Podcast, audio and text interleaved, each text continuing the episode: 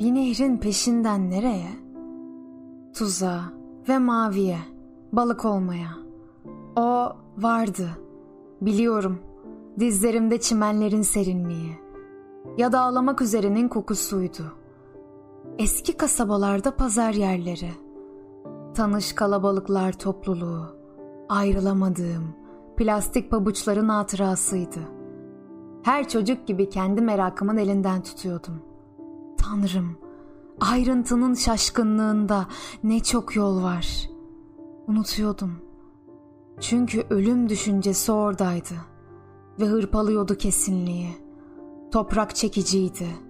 Böcekler, karıncalar, ışığı ve zerreye emen ince kırıklar. Hayatın zenginliği renkli su damlalarıydı. Dokunduğum.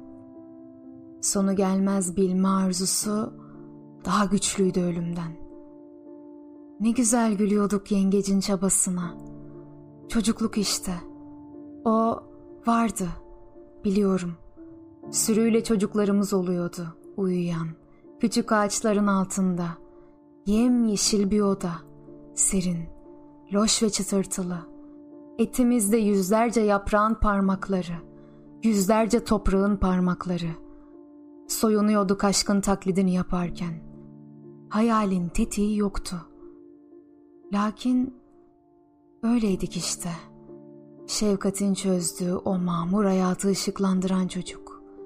İyilikle, kötülükle sınanmış o yalın zahmet.